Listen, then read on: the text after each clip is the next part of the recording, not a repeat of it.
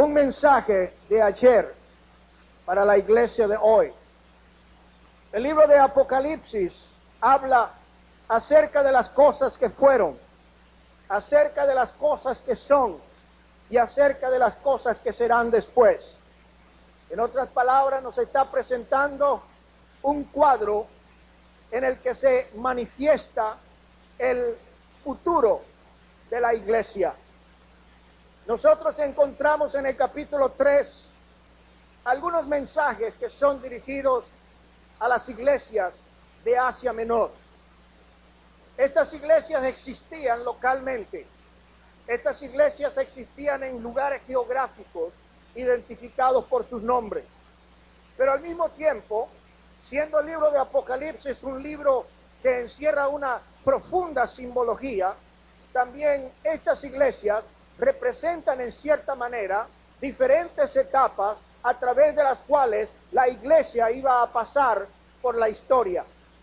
Y si encontramos al final del capítulo 3 el último mensaje a la iglesia de la Odisea, eso nos hace pensar que este mensaje es el mensaje que Dios quiere hablar a la iglesia del último tiempo. Y yo quiero decir en esta noche, estimados hermanos y amigos, con todo el temor delante de Dios, que estamos en el tiempo final, que estamos viviendo en los últimos minutos que le resta al mundo para disfrutar de la gracia de Dios.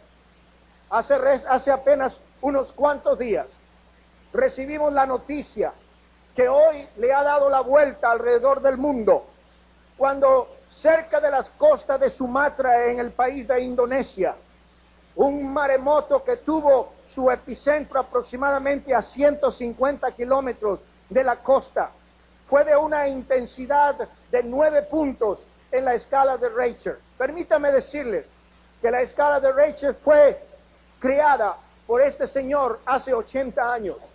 En los últimos 80 años apenas ha habido un terremoto de la escala de 9.5 en el país de Chile en el año 1960. Posteriormente sucedió uno que golpeó Alaska de 9.0 y este es el peor de todos en los últimos 40 años. Sin embargo, oyendo las estadísticas de las víctimas, como ha ido aumentando en los últimos tres días, se calculaba que habían 25 mil muertos, ahora está llegando a la cifra de 150 mil y las proyecciones es que en los próximos 72 horas es muy posible que alcance el número de 200 mil y hasta llegue a 250 mil víctimas a través de este problema. Yo quiero decirte que si esto se proyecta de esta manera, sería el desastre más grande que jamás haya ocurrido en la historia moderna. Yo quiero decirte que a, a, pesar de que los científicos, a pesar de que los incrédulos y los escépticos están diciendo de cualquier manera, estos fenómenos naturales van a suceder independientemente de lo que diga la Biblia, yo quiero en esta noche decir, la palabra de Dios ha tenido su cumplimiento y lo que no se ha cumplido todavía está por cumplirse. La Biblia nos habla en Mateo capítulo 24 que habría terremotos, que habrían hambre, que había guerra, que habrían pestes, que habría inestabilidad política, que habría persecución en la iglesia y todo esto se está intensificando en los últimos años. Si esto no nos dice a nosotros que la presencia física y visible de Jesucristo en la tierra está más próximo que jamás nunca lo haya estado. Yo no sé qué otra cosa usted necesita escuchar para poderse sacudir de su asiento y decir verdaderamente, el Señor Jesucristo viene por su iglesia. La iglesia del último tiempo necesita escuchar el mensaje de Dios que fue predicado a la iglesia de ayer. Hace aproximadamente dos mil años, en la isla de Patmos, Juan vio la revelación, Juan recibió el mensaje, y cuando escribe el mensaje a la Odisea, dice, escribe al ángel de la iglesia en la Odisea. La palabra ángel se deriva de una palabra griega, ángelos, que significa mensajero. Y hay dos clases de mensajeros. Hay un mensajero celestial, tal como el mensajero que trajo un mensaje a José para decirle no temas de recibir a María como esposa, porque lo que en ella hay no es de otro hombre, sino que fue engendrado del Espíritu de Dios. Ángeles mensajeros que pudieron anunciar a los pastores que velaban la vigilia sobre el rebaño, os doy nuevas de gran gozo que os ha nacido hoy en la ciudad de David un Salvador que es Cristo el Señor. Pero también la palabra ángelos se refiere a mensajeros humanos, se refiere a mensajeros que tienen un mensaje humano. Y yo quiero en esta noche enfatizar que cuando la, la, Biblia habla acerca del ángel que está a la iglesia de la Odisea, se está refiriendo a su liderazgo, se está refiriendo a aquellos que tienen autoridad para tomar decisiones que pueden afectar la vida de la iglesia. Acuérdense lo que dijo el apóstol Pablo a Timoteo, cuídate de ti mismo, cuídate de la doctrina que predicas, porque haciendo esto te salvarás a ti y a los que te escuchan. Hermanos, el liderazgo tiene el poder de Dios. El liderazgo está investido de la autoridad divina para exhortar, para corregir, para redarguir, para disciplinar. Dios ha puesto pastores en la iglesia para enseñarnos a caminar derechos en la vida cristiana. No es extraño que en estos últimos días el espíritu de rebeldía el espíritu de desobediencia se haya apoderado del corazón de tanta gente que no quieren someterse a la autoridad pastoral, que no quieren someterse a la disciplina de una institución divina como lo es la iglesia y por eso andan de libertinos, andan de allá para acá y de acá para allá. Pero Dios ha puesto pastores en la iglesia. ¿Para qué? Para enseñar a la congregación el camino hacia el Señor. Y qué triste que hoy en día hay tantos lugares donde no se escucha el sonido cierto de la trompeta, donde de los púlpitos se predica un mensaje que ha sido diluido con la filosofía y el conocimiento secular, pero que está seco de la unción del aceite divino. Qué triste que hay púlpitos de los cuales se predican mensajes de prosperidad material, pero se ignora que sin santidad nadie verá al Señor. Demos gracias a Dios porque todavía tenemos ángeles, porque todavía tenemos pastores que sin temor ni vergüenza predican la palabra a tiempo y fuera de tiempo, exhortando, redarguyendo, corrigiendo, porque quieren presentarle al Señor una novia santa, sin mancha, sin arriba, ni cosa parecida. ¡Uh! gloria a Jesús. Gloria a Jesús escribe al ángel de la iglesia. Dios está hablando con el liderazgo de su iglesia. Es tiempo de sacudir el nido de conformismo. Es tiempo de sacudir el nido de religiosidad.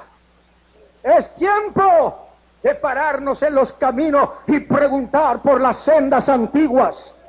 Es tiempo de regresar al primer amor. Es tiempo de recordar de dónde el Señor ha sacado su pueblo. Es tiempo de que la iglesia despierte de ese sueño, de ese letargo en el cual el materialismo le ha tenido durmiendo. Es tiempo de despertar iglesia porque el día del Señor vendrá y no tardará. ¿Pueden darle un aplauso al Señor?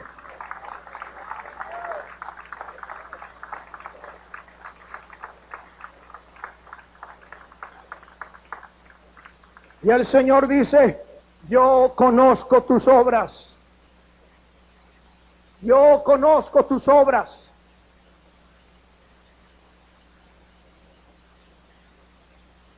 Que ni eres frío, ni eres caliente.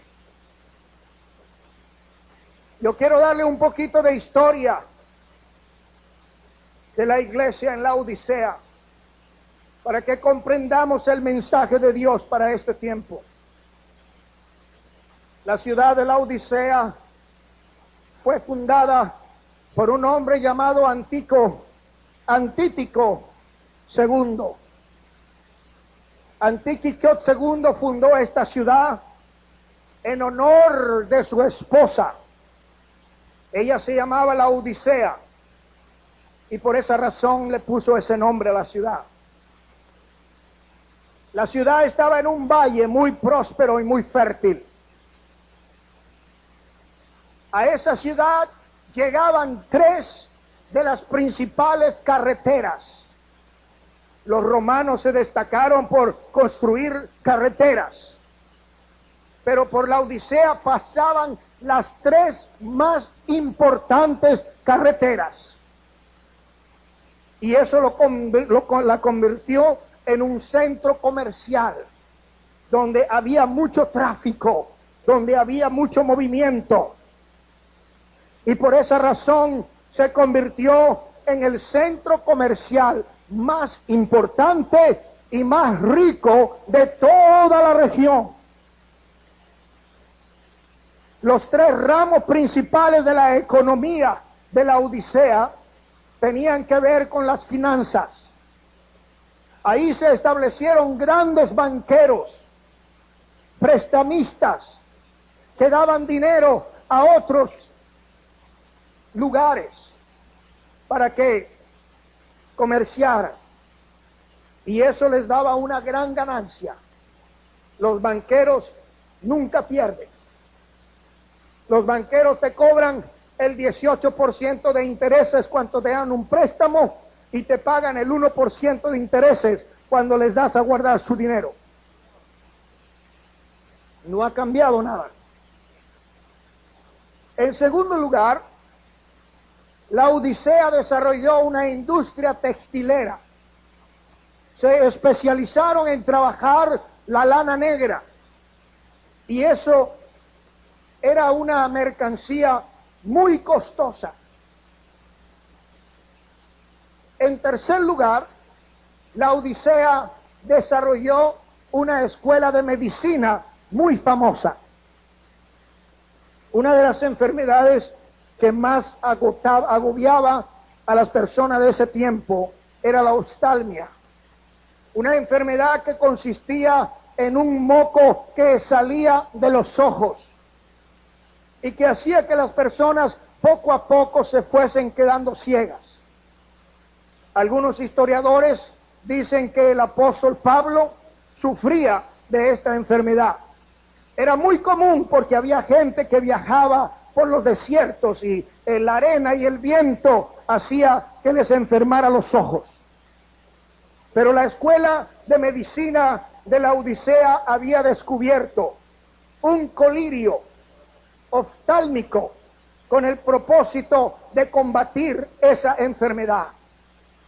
Y por esta y muchas razones, la Odisea se había convertido en un lugar muy importante. Tenían los mejores moles donde la gente iba a comprar la ropa al último grito de la moda.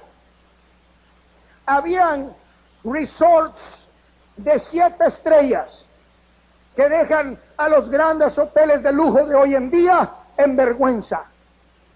Era una ciudad autosuficiente. Dicen los historiadores que en el año 60 antes de Cristo esta ciudad fue completamente destruida por un terremoto.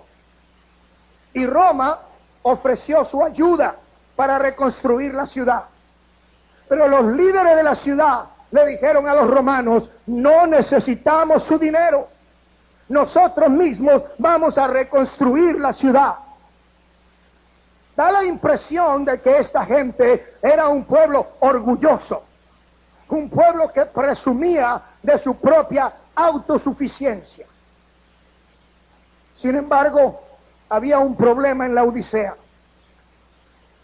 A pesar de toda la riqueza que tenía, a pesar de las industrias que había, a pesar de los grandes adelantos en la medicina que había, la Odisea no tenía agua.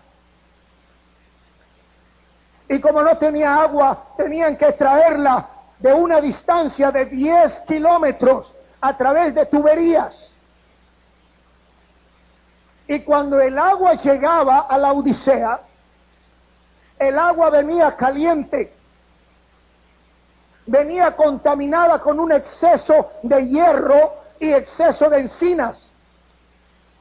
De manera que cuando la gente tomaba el agua, le daba náusea y le causaba vómito.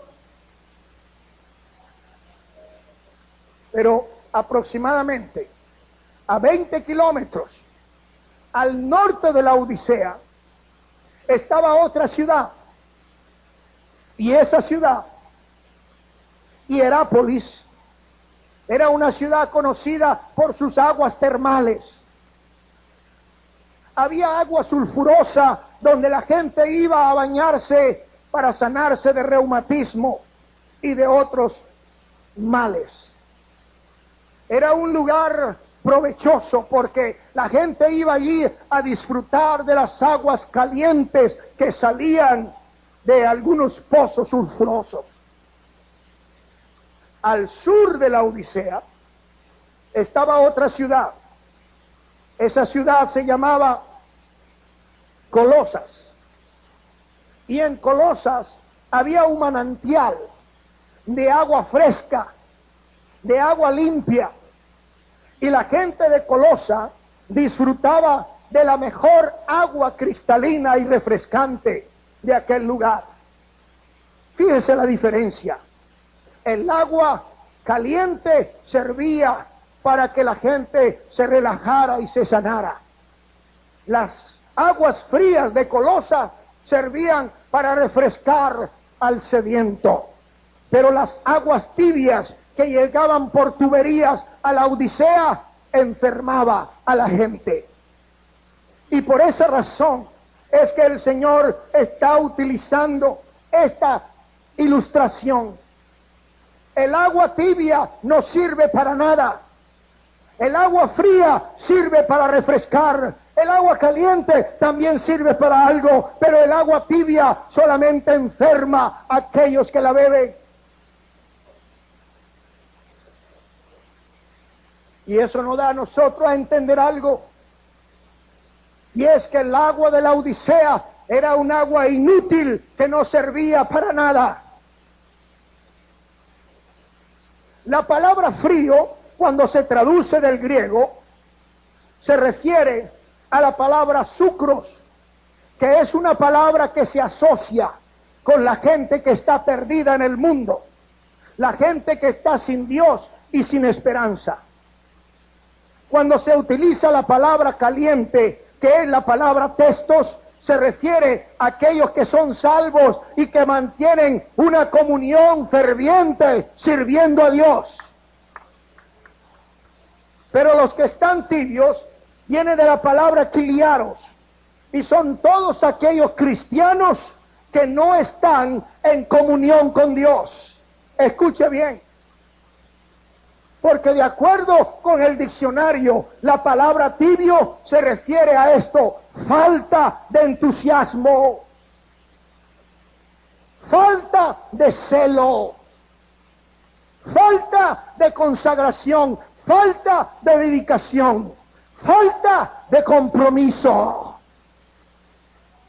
Y para un cristiano significa un estado de apatía, un estado de indiferencia, un estado de complacencia, un estado de autosuficiencia.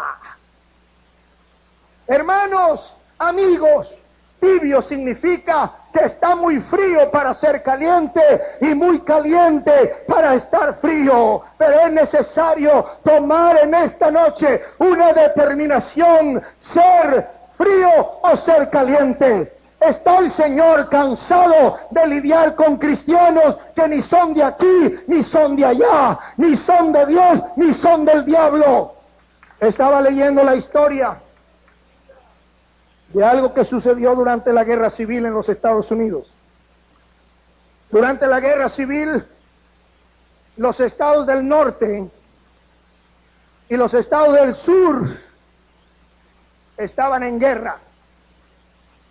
La principal razón de esa guerra era la esclavitud de los negros. Los del norte, dirigidos por el presidente Abraham Lincoln, querían la abolición de la esclavitud. Querían emancipar a los negros. Pero los estados del sur dependían de la mano de obra del negro, donde tenían sembradíos de algodón. Ellos no querían la eliminación de la esclavitud. Entonces vino una guerra entre el sur y el norte. Pero había un lugar estaba en medio de la frontera, en medio de los límites. Y había un grupo de gente